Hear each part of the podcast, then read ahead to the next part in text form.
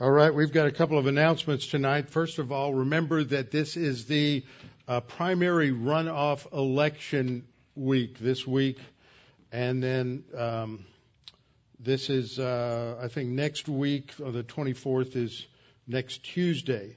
So the election or voting day actually is Tuesday the 24th, but early voting started yesterday. So if you haven't voted yet, you're, yet you're late. A lot of people were there yesterday. I, I had to wait in line and um, watch out for people running in front of your car in the parking lot. So there were it was it was a busy day yesterday down at the polls, and I heard that that was true for today as well. Uh, I think that's a good sign. So uh, the runoff is next Tuesday, and the early voting is yesterday until Friday. Second thing is Vacation Bible School is scheduled for July 19th to 21st. And so we're scheduling that uh, and focusing primarily on the younger kids. We have a lot of younger kids. And some of the older kids that are 11, 10, 11, 12 are volunteering to help teach the younger ones. So that's just really a great, uh, a great thing that, um, that they're doing there. So that's just, uh, that's just tremendous.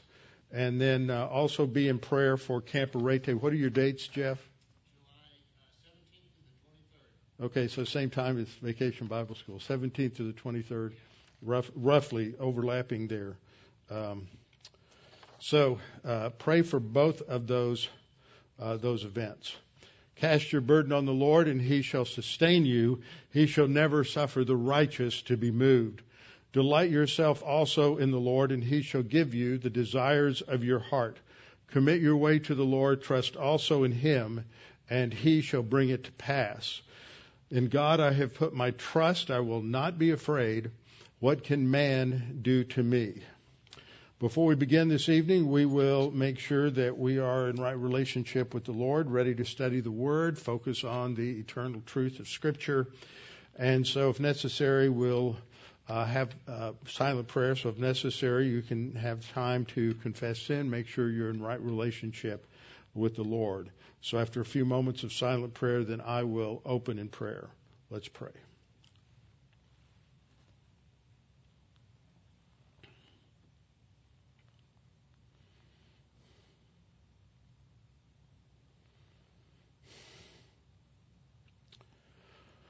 Father, we're so thankful that you are our very present help in time of trouble. As we look out into the world around us, we see trouble in various places, uh, especially here at home. We have such a conflict in this country. We have a major division because part of the country is still operating on a biblical worldview, and so many are operating on a uh, on the devil's view, the world's view. And many of those are uh, wolves in sheep's clothing. They're pastors who are indeed wolves in sheep's clothing. They are congregations and churches that uh, claim to be biblical and Christian when they are not. And they are deceiving uh, enormous numbers of believers. And Father, we, we do pray that you would uh, just give opportunities to the pastors who are teaching the truth and who are trying to uh, train and equip the saints to do the work of the ministry, who are seeking to uh, take your word and do exactly what you uh, tell us to do. Father, we pray for our uh, time together this evening as we see that that so often the thinking of the world uh, just infiltrates our our own soul, and we need to uh, root that out, identify it, and be able to uh, apply your word. So, Father, open our eyes to our own situations this evening as we learn your word. We pray this in Christ's name. Amen. All right, tonight we're back into our study in Judges, and we're looking at the, this theme of compromise with the world system. So we want to start. I want you to open your Bibles not to Judges, but to Romans 12:2, and we'll look at a couple of passages in uh, in in the New Testament, Romans 12 and James 4. before we go back to our passage in Judges. But the New Testament gives us a framework for understanding of the narrative. And one of the important things when we study Scripture is the Old Testament is filled with narrative, stories. Uh, and the stories don't tell you what to do. Stories are never prescriptive. By that, you don't go to a story to get doctrine. This is one of the problems that you, there are in, in numerous uh, denominations and uh, sect, Christian sects, is that they don't handle the stories uh, as stories. The stories are illustration of prescriptive literature, which comes in the epistles, which tells us what to think, how to think, what to do, and the illustrations of the failures to do what is prescribed in the New Testament are the illustrations that we see in the Old Testament. And so this episode tonight that we're going to focus on in Judges 6:25 to 35, where uh, Gideon is going to be told to uh, go go to his father's house, go home and tear down the altar to Baal and the Asherah tree. Uh, is is an, illustrated by these two important passages in in the New Testament that talk about our relationship as believers uh, to the world system. So we see that in Judges, just to review, that the problem here is the paganization of the people, the paganization of the priests, the paganization of the leadership. That once compromise with the worldview of the Canaanites, with their religious systems, begins to take hold among the Jews, they, they just go through a collapse and it goes through stage after stage after stage. We see the same thing historically in this country. It's taken about 200 years to reach where we are, but it's important to understand how we got where we are and what the characteristics of where we are are so that we can properly apply Scripture. And that's the passage that we're starting with in Romans 12:2. Romans 12:2, and this is my translation. Uh, do not be pressed into the mold of the spirit of the age. Uh, the familiar translation is don't be conformed to the world. But the English word world, uh, God loved the world. There it's talking about the inhabited world. Other places, the world is the geographical world. But in a lot of places, as we'll see in, in the next couple of verses, that, that Greek word for world is talking about uh, the philosophical and religious ideas uh, that characterize the cultures around the world. That's not the word that's used here. The word that's used here is the word ionos, which primarily has the idea of an age or time period. So it relates to the predominant ideas that characterize that time period. So you could go back, uh, we, we won't go back very far, let's say about a hundred years ago, and you can see that there were certain ideas that were shaping the way Americans thought. For example, by the end of the 19th century, the ideas of progressivism were always bearing fruit progressivism had a secular as well as a religious idea of post millennialism. Post millennialism is the view that that Jesus comes after or post, after the kingdom. So the church will bring in the kingdom. And that was its, its um, theological orientation from the mid uh, 1700s under uh, pastors, theologians like like Jonathan Edwards and his sort of his proteges.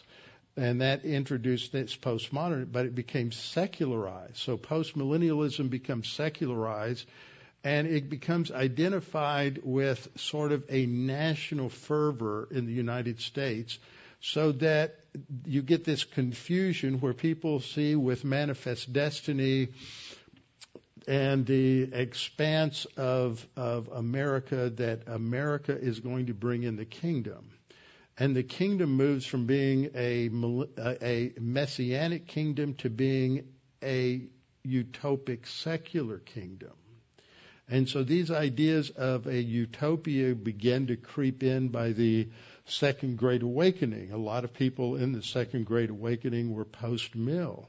And you're bringing in the kingdom, and you can bring in the kingdom because men are basically good, and so they can create a basically good kingdom. And by the time you get to the end of the 19th century, it's been totally secularized by liberalism. And so you see a, this shift that is taking place. And then World War I occurs. And the post millennial utopianism of European liberalism, the optimism that that brought, died on the fields of Flanders. I mean, the, the modern war with machine guns and tanks and uh, the massive artillery that they had and, and the attacks using uh, various uh, gases, gas attacks, and everything was just so horrible, left people so maimed that that they destroyed the optimism of 19th century liberalism. And then you just get this strange period in the 20s, the roaring 20s, where people are just there was so much death in the decade before. Now it, it's it's all about uh, just experiencing life and having having a great time.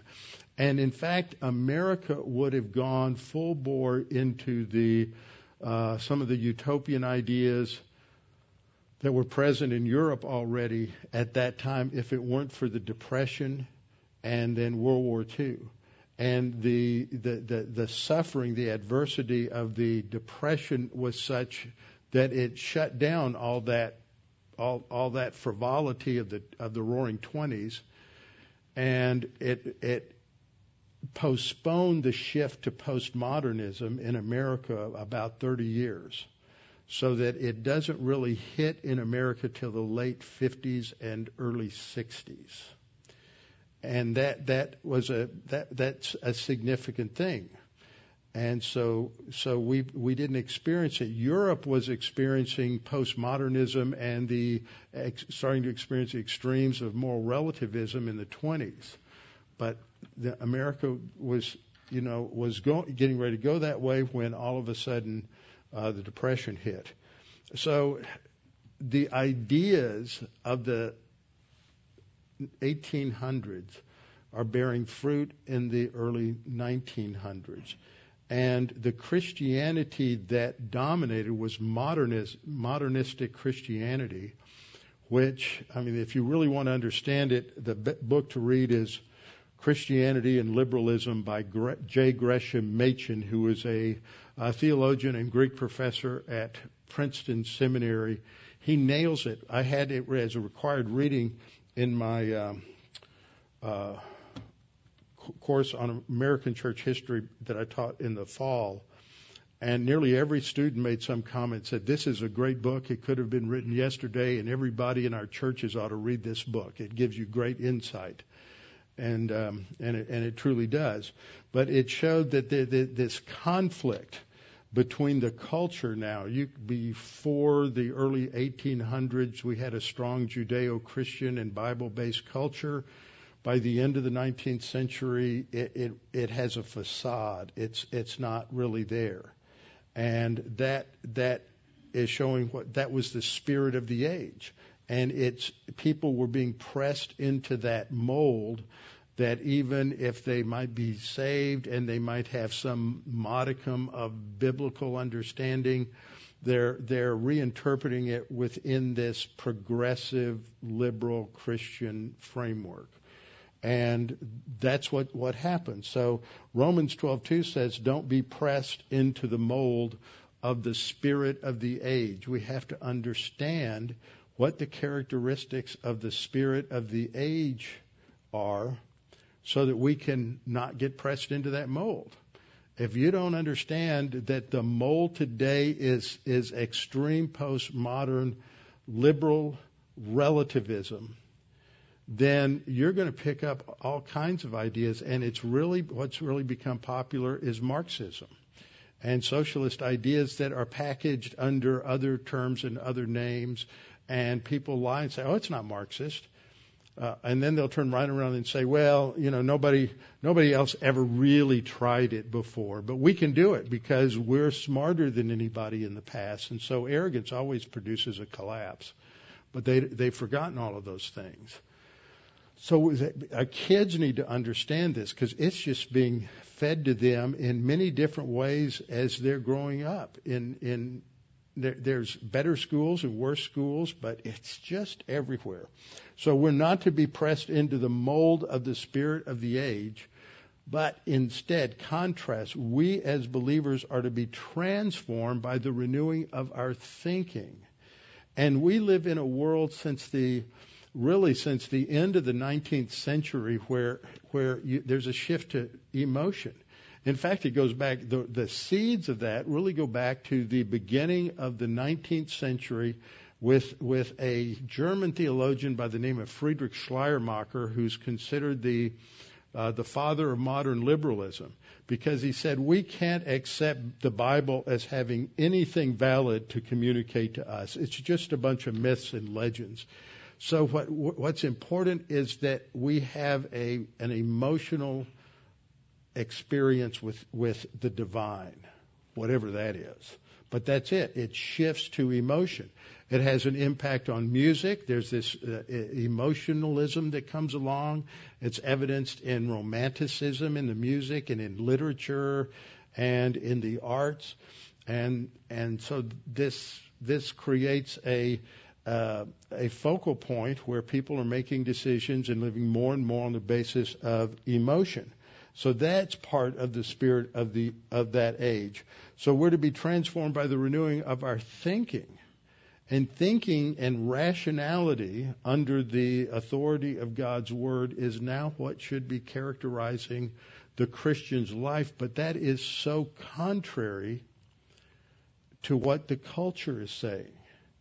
And if you listen carefully, you will hear that the, the illogic and the irrationality of so many statements. I mean, how rational is it to say that uh, if you have uh, male uh, chromosomes, that that you can look in the mirror and say you're really a woman, and that that uh, biology has nothing to do with gender?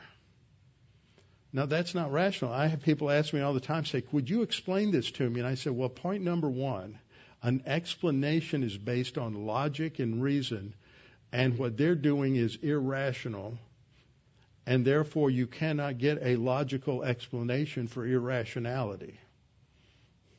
They're just they're they're they're no longer playing by anybody's rules except whatever uh, seems to make them smile at, at at that moment. So for the Christian, we're going to stand out. And that's not going to be liked by the world. Jesus said, if the world hated me, it's going to hate you also. And so we have to be prepared for that. There are some states and some nations that during the COVID pandemic demonstrated a, a, a bizarre and unexpected hostility to Christianity. Canada, our neighbor to the north, some states like New York and um, California, Washington State, Oregon, just went off the off the rails, and and the vitriol that was expressed by a lot of people, even even recently, uh, just the anger and hatred without any knowledge or facts whatsoever directed towards towards Christians. We have to be renewed in our thinking. We're going to think differently. That means we're going to have to understand how to think. That's called methodology. Okay? And methodology isn't neutral. That's one of the lies in the devil's world is that how you do what you do doesn't matter as long as the end result is right. But a right thing done in a wrong way is wrong. And I remember when I was in seminary, Randy Price, Tommy, Ice, myself, a few others, constantly seem to be battling issues related to uh, uh, related to methodology. And you have methodology in how you do Sunday school, methodology in how you do evangelism, methodology in how you do church.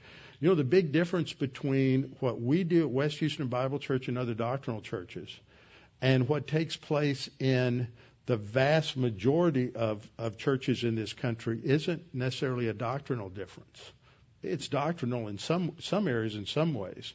But I hear people all the time go, Oh, I'm going to go visit this church. I just moved to this area. Their doctrinal statement is good. Yeah, but their methodology contradicts all of their doctrine.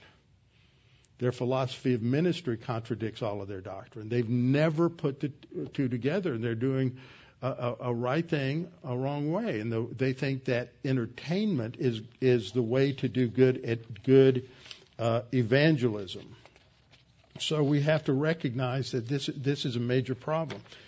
Um, Sunday, th- this was published Sunday in the Washington Examiner, and uh, one of my good friends who's a faithful listener, uh, sent this to me. And I want to read a couple of things from here. It's titled America's Church Leaders Are Now Wolves in Shepherd's Clothing. And it fits right in with what I've been covering in Ephesians for the last uh, couple of months. He starts off, and I think it's important. I want to say a couple of things here because it sets the stage for what he will say later. He says American culture is unraveling. Few would argue otherwise. Whether you stand on the right or the left of the political divide, we all seem to agree on one thing. Something is desperately wrong. Kind of reminds me of a text conversation I had with some friends yesterday, and one guy's fairly optimistic about where the fall elections may go. And I said, well, we live in the devil's world. Don't get overly optimistic. And he cited a survey that said 75% of Americans think we're headed in the wrong direction. And I said, yeah, well, 35% of them want us to go more Marxist. So just because 75% don't think we're going in the right direction doesn't bring any comfort. It doesn't tell us which direction they think we should go. And that's what's happening. So this article says uh, the United States has become the divided states. E pluribus unum has become ex uno plures, out of one many. Where we were once a diverse people coming together in a common cause, we now seem to be a fractured country with no social and moral glue to hold us together. That's because the social and moral glue that held this country together from 1776 to about 1900 was the Word of God. And once you take that away, it just fragments, just like we're seeing in Judges. He goes on to say, a nation that just yesterday taught its progeny the value of axioms such as give me liberty or give me death, now responds to a 99% survivable health crisis with I fear death, so everyone should lose their liberty. We're self refuting at every turn. Feminists deny the biological fact of the female. Misogynists march with Me Too. Children advocates advocate for the right to ch- kill children. Proponents of prenatal health are now apologists for perinatal death. The world is upside down. How did we get in this mess? That's the important question. Dr. Len Munsil president of Arizona Christian University, recently shared, quote, a large number of American pastors do not possess a biblical worldview. According to the latest findings from the American Worldview Inventory 2022 conducted by the Cultural Research Center at Arizona Christian University. In fact, just slightly more than a third 37% of pastors in America have a biblical worldview. Think about that. 37%. The majority, 62%, embrace a hybrid worldview known as syncretism. Can we say Gideon? Can we say Israel at the time of the judges? Among senior pastors, Okay, and the way they break this down, senior, I'd probably be classified as a senior pastor, even though we don't have assistant pastors. You have senior pastors and then associate pastors. And in some churches, they'll call them teaching pastors if they have elders, so they'll have teaching elders. And then children and youth pastors. He says, according to their research, Among senior pastors, only 41%, four out of 10, have a biblical worldview. Four out of 10. The next highest is 28% among associate pastors. Associate pastors are the ones who, in the next few years, will move up to be senior pastors. 28% have a biblical worldview. Fewer than half as many teaching pastors. 13% of teaching pastors have a biblical worldview, and children's and youth pastors, it's 12%. Executive pastors only have a 4% consistent worldview. That means 96% of them are pagan. You wonder why we have problems. Munsil concludes our research measured biblical understanding across eight key worldview categories and found that for seven of the eight categories, a, a minority of pastors possess a biblical worldview. The lowest of all is a category that might have been expected to top the list. Okay, so eight categories. The, the category that most of us would expect would be at the top of the list beliefs and behaviors related to the Bible, truth, and morality. Only 39% of pastors possess a biblical worldview in that area. Beliefs and behaviors related to the Bible, truth, and morality. Four out of ten pastors do not have a biblical worldview of truth or of morality. Only 41% of American senior pastors have a biblical worldview, and the numbers drop like a rock in water for the rest of the church staff. He says later the inerrancy, authenticity, and authority of the Bible, together with the corollary of self evident truths grounded in natural law, that is, the objectivity of God's revelation to man, is now panned as racism and bigotry at your local church and your local Christian school. These people have been worshiping the creation rather than the creator for so long that they can't think their way out of a paper bag any longer. They have exchanged the truth of God for a lie, and they truly have been given over to a reprobate mind. That's where we are. It's just like the time of the judges. So the the key biblical warning or commandment is not to be pressed into the mold of the spirit of the age, but to be transformed by the renewing of your thinking that you you may demonstrate through your life you demonstrate you're on evidence you're on you're part of the trial related to the angelic revolt and in your life you demonstrate that God's will is good and acceptable and complete so this is the issue, is not being pressed into the spirit of the age. Now the contrast here is really terminology you're all familiar with, human viewpoint versus, uh, versus divine viewpoint. Now, I want you to turn to James chapter 1. Turn over to James chapter 1.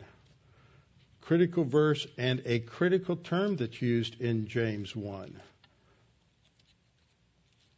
And Gideon is, an, is the example, his family is the example of this word. James 1:5, a verse many of us are familiar with. If any of you lacks wisdom, the context is when you encounter various trials. You need biblical wisdom to correctly handle the test or the temptation. If any of you lacks wisdom, let him ask of God, who gives to all liberally and without reproach. God is gracious and kind, and it will be given to him. But there's a condition. Let him ask in faith with no doubting. For he who doubts is like a wave of the sea driven and tossed by the wind. For let not that man suppose that he will receive anything from the Lord. He is, that is the one who it doubts, and is t- driven and tossed by the wind. What does that remind you of? Driven and tossed by the wind. Ephesians, Sunday morning, the verse coming up this Sunday, children don't, and not to be like children tossed to and fro by every wind of doctrine. So he's a double-minded man, and the word there in the Greek is dipsuchos. Di meaning two, and suke for soul. He's two souled. He's he's double minded. He's got he's of two minds. You know, he's learning some doctrine, but he he's been so conformed to the world that he's constantly in, in, in a state of instability. He's, that's what it's like to be a, a baby believer. He's unstable in all of his ways. What brings about that instability? Remember, it's a conflict between the divine viewpoint that he should be learning, but in churches that are pastored by the men we just learned about in that survey, they're not getting any truth. They're getting a lot of emotion, they're getting a lot of entertainment, but they're not getting any truth. If they get truth, it's just, you know, the common tru- truisms uh, uh, that the world produces. This word dipsuchos is used one other time in Scripture, and that's also by James. It's in James 4 8. But we have to have the context of 4 8. In James 4 4, James gets to the heart of the problem in this early congregation. He calls them adulterers and adulteresses. Now, he's not saying that, he's not using those terms in a literal fashion. He's not saying they're all involved in, you know, group sex or partying or whatever the terms are that they use. Uh, he is saying that they're unfaithful to God. Same way this, these words were used in the Old Testament to describe those who are not worshiping the one and only God of Abraham, Isaac, and Jacob, but they're they're going after the the uh, false gods. And he says, "Do you not know that friendship with the world, that's human viewpoint. Friendship with the world is enmity with God." Those are harsh, strong statements. That when we are going along with the, what the world is comfortable with, that is hostility toward God. And who, then he concludes, whoever therefore wants to be a friend of the world, you want to be comfortable. You want to have the opinions and views of the world that you can be a gender bender, you can uh, you can go along with socialism, find all of these things in the Bible, because then it doesn't make you look strange or weird or like some extreme right wing hothead. If you want to be a friend of the world, you're making yourself an enemy with God. Those are the options. You know, based on that survey that I just read about, how many Christians in this country are enemies of God? Because they're friends of the world. They're just not taught, taught anything, and so they've just gone in the completely wrong direction. The solution is what James emphasizes in James 4 8. He says, Draw near to God, and He will draw near to you. Doesn't say anything about having to clean up your life, change your life, doing this or that or the other thing. Then he uses uh, the metaphor, cleanse your hands, you sinners. And to a Jewish audience, that was very clear. That's the idea of, of cleansing so that you can go worship God in the temple. It has to do with washing your hands and is a picture of confession of sins. Uh, cleanse your hands and purify your hearts. Who? You double minded. Those of you who are, who have both feet firmly planted in the leftism, the liberalism, the uh, Marxism, socialism, um, Me Too movements, all these other uh, Black Lives Matter, Marxism, and socialism. Your feet are firmly planted there. You're double minded. You have conformed to the world. These are not biblical ideas. What's it call for? It calls for confession of sin and getting back in, into the Word. So, what we learn from this is that a double minded man is someone who has a soul filled with a lot of human viewpoint thinking. And let me tell you, we can't judge anybody because when you got saved, you, that's how all of us were. Now, I don't know how much human viewpoint thinking I had as a six year old, but whatever I had, it was all human viewpoint. Because when you're not saved, it's all human viewpoint. And so you may be a good kid, an obedient kid. Your parents may have taught you some manners and discipline, but but you're still just a, as pagan as you can be.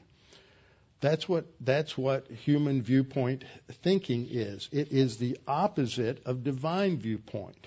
So when you get divine viewpoint, divine viewpoint expresses God's thinking on any subject, any value, any way or method of thinking, or making decisions or evaluating situations in life.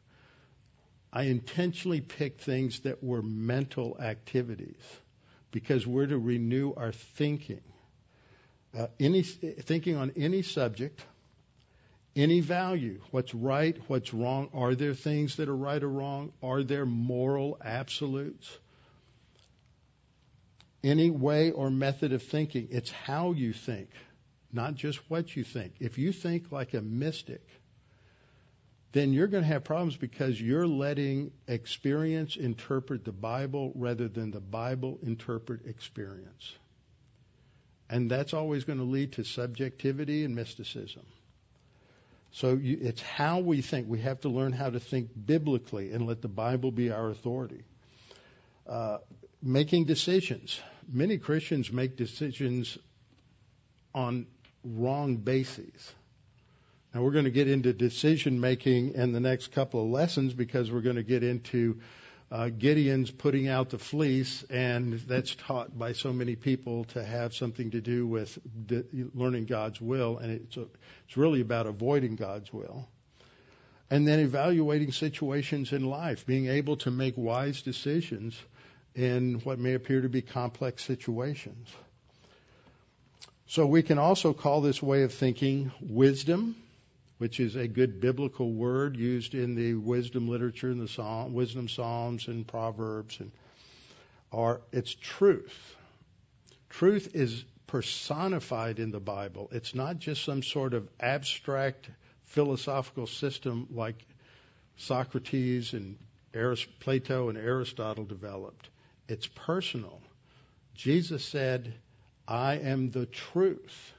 It's personal. It's grounded in the person of God.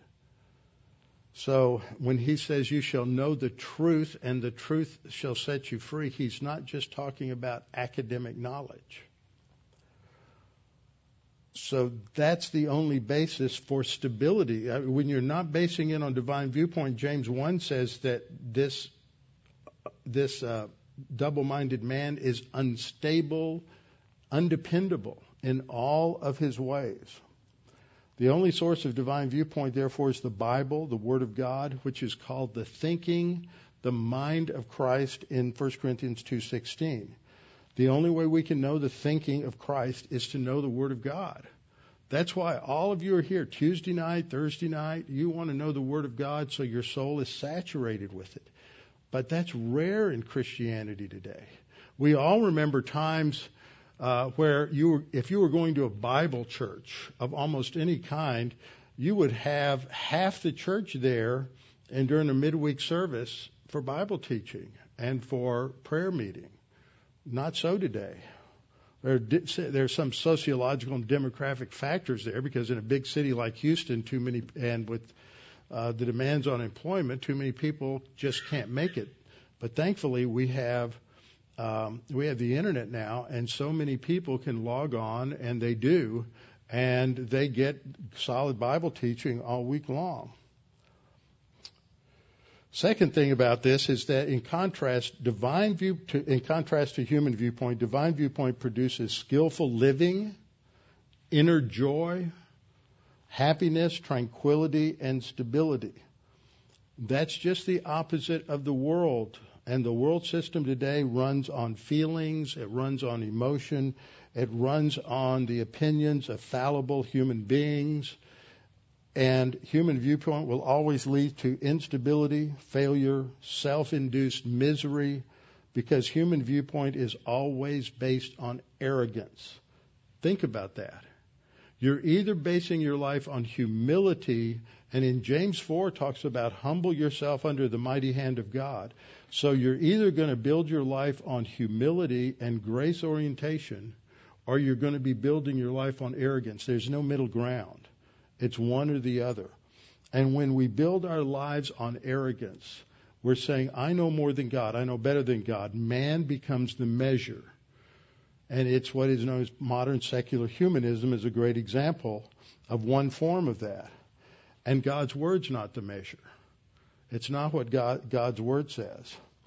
And the root problem in this world is that every one of us develops. We grow up. We're born in the devil's world.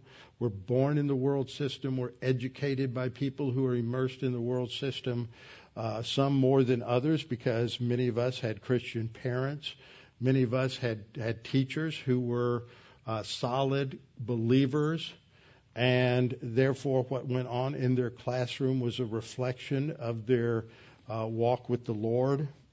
And I was grateful that in many cases I had teachers who were believers, and I always knew the ones who weren't.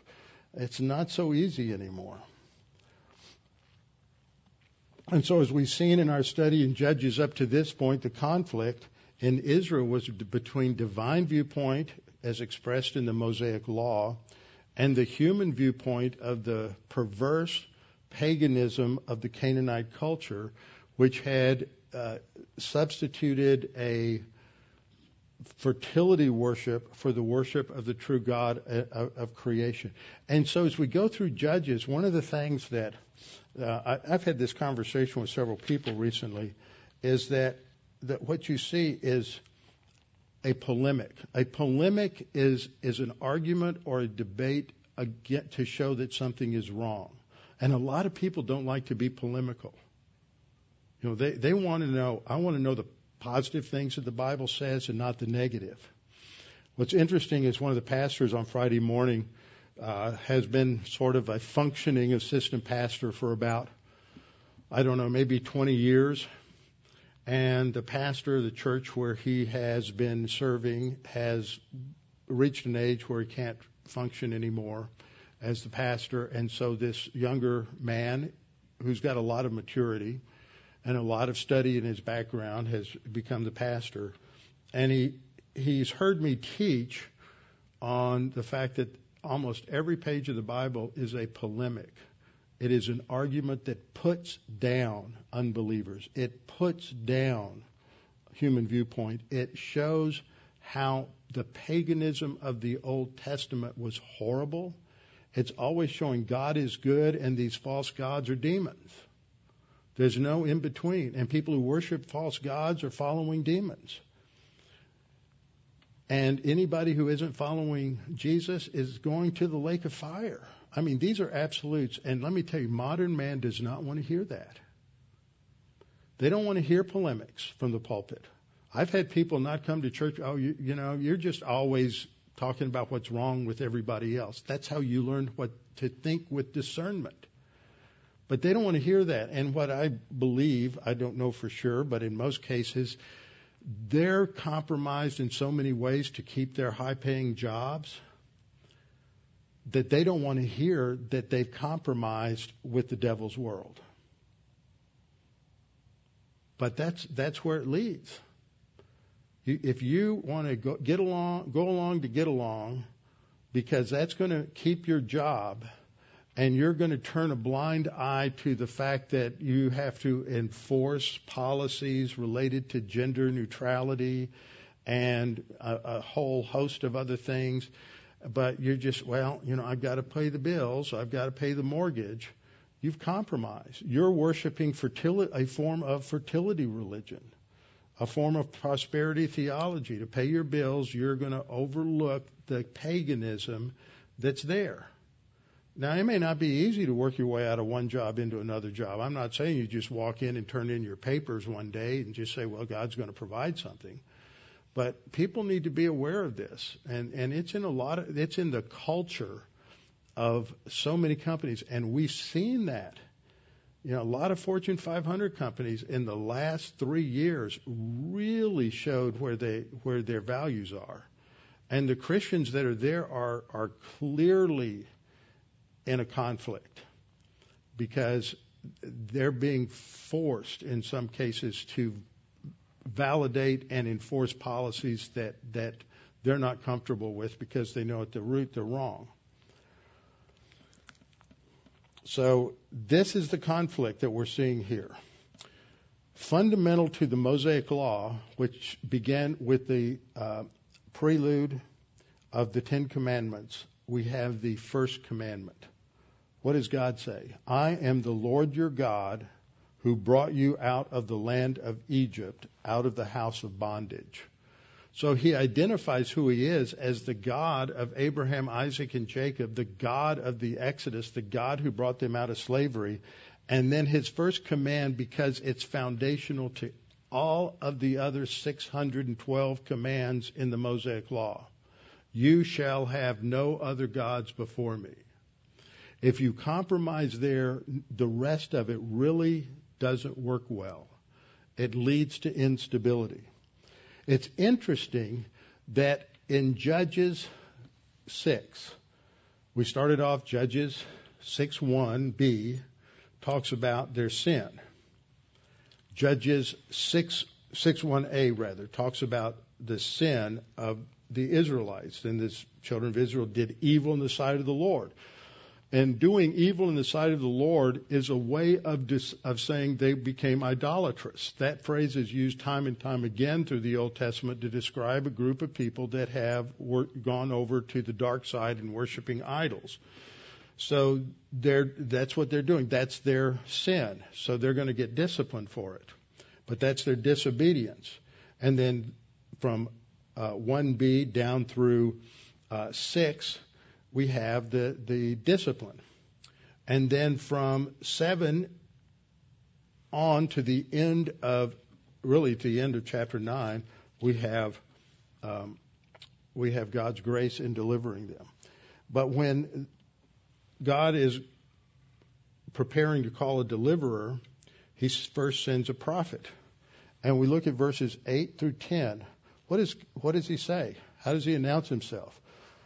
Verse 8, that says the Lord God of Israel, I brought you up from Egypt and brought you out of the house of bondage. Where do you get that language? He pulled it right out of Exodus 20, 2 and 3. I am the one who brought you out of Egypt. That is that identifies who God is. And I delivered you out of the hand of the Egyptians and out of the hand of all who oppressed you. And also, I said to you, verse 10, I am the Lord your God. Do not fear the gods of the Amorites in whose land you dwell, but you have not obeyed my voice. That's the indictment. Now, just to remind you a little bit about what happened at the beginning of the book in the summary, Genesis, I mean, Judges 2 1, then the angel of the Lord came up from Gilgal to Bochim and said, I led you up from Egypt. No, how many times God tells them, I'm the one who led, there is no other God before me. I alone am the Lord. Sometimes, you know, the Hebrew uses different words and different phrases, but they all mean the same thing. There is no other God beside me. I alone am God. And I'd like to find out a way to come up with with a list of how many times God asserts that. It, it, it's at least 50, 50 times. And it's said again and again in Isaiah and Jeremiah and Ezekiel. He identifies himself and he says, You shall make no covenant with the inhabitants of the land. Of course, they broke that. You shall tear down their altars. What's he going to tell Gideon to do? Tear down the altar of Baal, cut down the Asherah tree. You shall tear down their altars, but you have not obeyed my voice. And we really see that Gideon's home life, his father was some sort of you know city regional aristocrat that the local Baal temple and the local Asherah tree is in his front yard. This is where they're coming to do all their fertility religious perversions. And so Gideon is, has bought into this with everybody else, and Yahweh is not the Lord alone for them.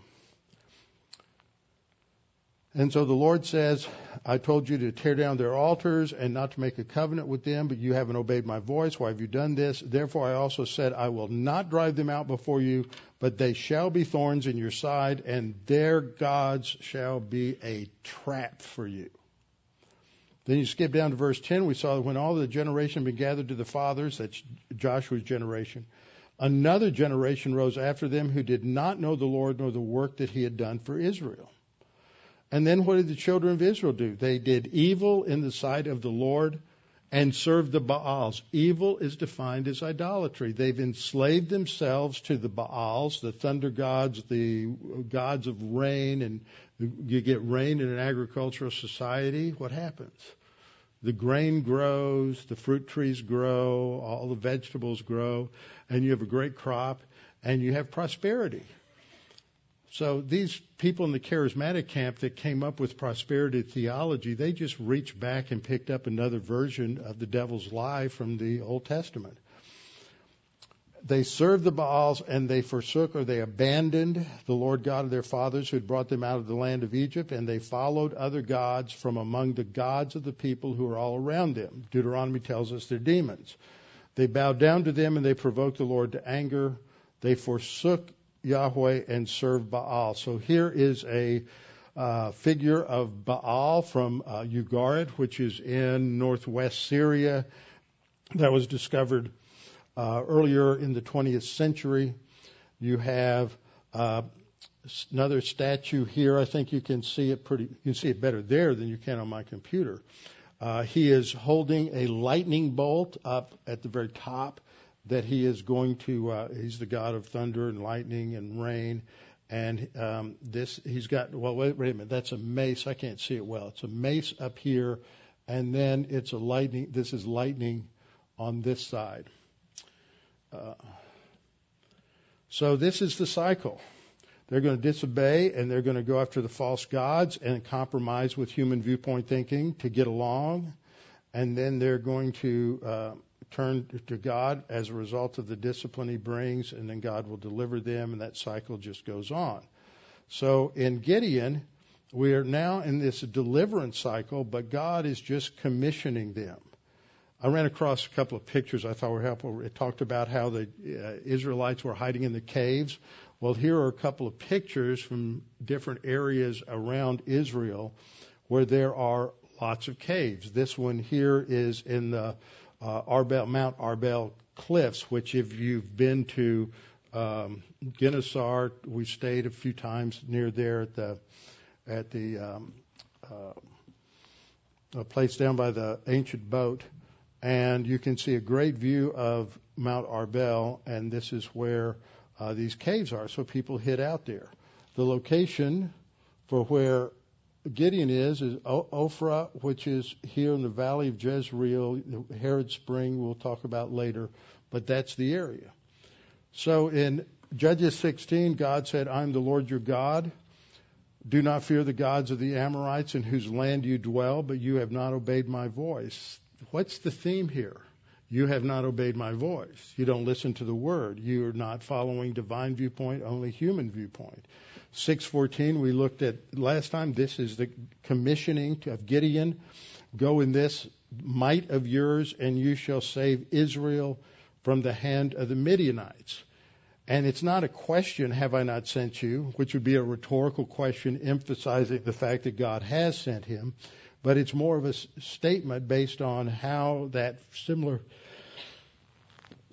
similar phrase is used in Exodus 4 when God tells Moses, I have sent you.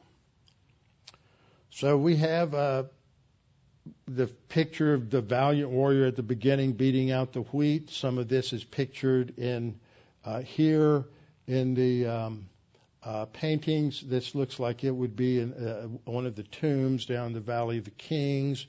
And here's a picture of uh, 19th century uh, farmer with his bulls. Now, this is important because Gideon's getting ready to take two bulls to tear down the temple. And he's just uh, threshing. So these are piles of wheat. I like the old black and white pictures because that was in the late 19th century, a lot closer to what it was like in the uh, time of Gideon. And we see these these various uh, threshing floor uh, pictures and what they were doing. Okay, so he's been commissioned by the Lord, and the Lord clearly says in verse 16, and the Lord said to him, Surely I will be with you. You shall defeat the Midianites as one man. It's, it's very clear. And then Gideon begins to realize, slowly dawning on him, who this is. And so he's going to bring a sacrifice uh, to God. And he's going to go back and he's going to get a goat. He's got to pre- skin the goat, eviscerate the goat, prepare the goat, the unleavened bread, put it in a basket, make broth and soup, cooking it. All of this takes time. Here's a baby goat, like he would have t- he would have taken. I like to put, use pictures like this. First time I saw a goat sacrifice, it was so moving. Now a lot of you wouldn't like that, but it makes you realize when the scriptures are talking about the the, the unblemished spotless Lamb of God, and you look in the eyes of this creature, this critter that's never done anything to you, realize you have to take a knife and slit its throat. That is a profound spiritual reality because you realize that there was nothing, that lamb did not deserve this, neither did the Lamb of God. We're so distant from this in an urban environment. So these are various pictures of what of an Arab preparing the goat to be able to cook it and make the meal, uh, making the unleavened, unleavened bread. And so, as we were finishing up last time, the angel of the Lord tells him to do all of these things and then takes his staff, touches the meat, and the unleavened bread, and it all just, the rock springs forth fire and burns up the offering. That's an Olah offering. And then again, Gideon's eyes are opened a little more, and he realizes this is the angel of the Lord. He thinks he's going to die, but the Lord promises him, Don't fear, you're not going to die. So Gideon built an altar there to the Lord and called it, The Lord is Peace. And then the writer says, Look, it's still there if you want to go check it out. This is my footnote. And verse 25, we read, Now it came to pass the same night, so later that night, the Lord said to him, Take your father's young bull, the second bull of seven years old, and tear down the altar of Baal that your father has, and cut down the wooden image that is beside it. The wooden image beside it is the Asherah pole. So he's got to tear down the altar of Baal, which is what they were told to do to begin with, and, and cut down the Asherah tree. Now, what's weird here is how many bulls are there? It looks like there are two. Your father's young bull, and then a second bull of seven years old. Seven year old bull is not a young bull. And you think, okay, well, you need two bulls to pull down this altar because it could be quite sizable. But the Hebrew is a little different. It's awkward. So it's probably a best translation. Take the bull of the cattle. That's a weird phrase, but it probably emphasizes you're taking the prime bull. That's the bull of seven years. You're taking the, the best bull in your father's herd. Uh, and then some translate it the bull that is seven years old. But there's another way to translate that word. It's an odd construction. And he says, Destroy the altar to Baal, which is your father's, cut down the Asherah pole. So he's going to take these two bulls, and we have a photo here of men plowing nearby that same area in the Jezreel Valley. Here's a relief from the palace of Sennacherib of two bulls. And then here is a statue of a storm god that was discovered up in uh, the area, which was would have been the Hittite area at that time. And so he's going to pull pull this down, and then he's going to build an altar to the Lord God on top of that other one. He's going to completely destroy it, and this shows the the authority and power of God over the false gods. It's another polemic. You know, it's what you see when you go to Jerusalem. If you're, if you could get into the Dome of the Rock, nobody, no Christians have been allowed in in 20 something years. But if you look, you go online, you look for photos, pictures of the Arabic that's on the inside of the Dome of the Rock. They are all verses that are rejecting the deity of Christ, ridiculing the virgin birth. Uh, they're blasphemous and they're polemical. The Muslims hate us. You will not find too many people who will ever point that out or who even know that. But there's nothing peaceful about Islam, and there's certainly nothing peaceful about the Dome of the Rock. It is an abomination before God because it promotes idolatry. So here is a, a statue of the storm god. I bumped that, got ahead. So Gideon takes ten men from among his servants, does as the Lord said to him, and because he feared his father's household, he knows that what he's doing is going to be rejected by everybody in town. He will become public enemy number one, and it's a death penalty for taking down this altar, tearing down this altar. So he does it at night. So the next morning, when the men of the city come up, there's they find it's just been devastated. The altar of Baal's been all torn down. The Asherah pole has been cut down and they've offered the bull of the herd, the prime bull of the herd, on the altar that they built there. Now, here's a couple of pictures of Canaanite altars. Here's one at Hatzor. And so they were large. This is not something small, not an individual altar, because everybody in the village would come out to his father's uh, place, and that's where they would worship and have their uh, perverse parties.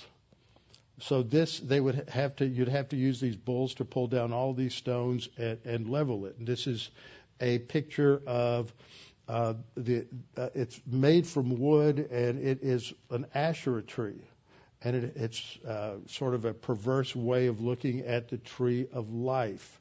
And so you have uh, various uh, fertility images uh, on, on here. And so there's going to be the burnt offering that's going to purify this new temple. And so when the men of the city rose early, uh, Baal, the altar is torn down, the Asherah is cut down, and they say to one another, Who's done this? And when they inquired and were told, Gideon, the son of Joash, has done this thing, then the men, men of the city called to his father and say, You have to bring your son out here and we need to execute him. This is a capital crime.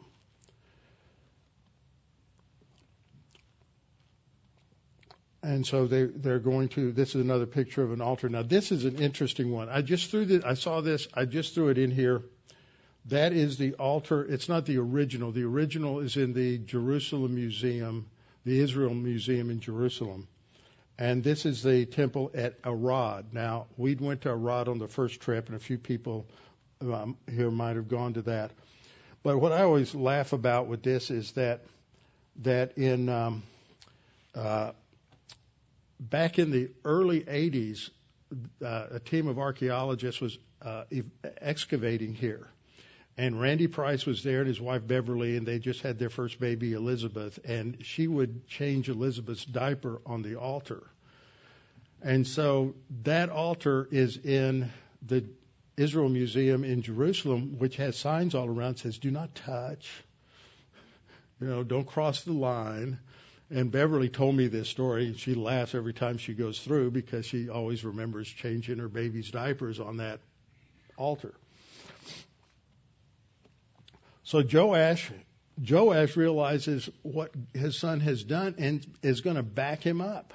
Verse 31, Joash said to all who stood against him, Would you plead for Baal? Would you save him? Let the one who would plead for him be put to death by morning. If he is a God, let him plead for himself because his altar is torn down. In other words, he's being polemical here. He's saying, you think Baal is God? Let him come and defend himself. This reminds me so much of Elijah and the uh, priests of of, uh, of Baal and the priests of the Asherah up there, and they're dancing around and cutting themselves and trying to get uh, Baal to respond and to send a lightning bolt to to incinerate this sacrifice, and Elijah's making fun of him. See, Americans don't like that because we don't think you ought to make fun of somebody's religion. But that's because we don't believe there's absolute truth in religion. So we have to accept everybody's religion as as valid. But God doesn't. And the prophets of God didn't. They ridiculed people who believed in these false gods. They made fun of them. Now, I'm not saying you need to do that, but we need to lighten up a little bit and realize we don't have to be all that sensitive uh, to unbelievers because we have the truth. But so many Christians have compromised and they're just scared to death to tell anybody that Jesus said, I'm the only way to heaven and you better believe it.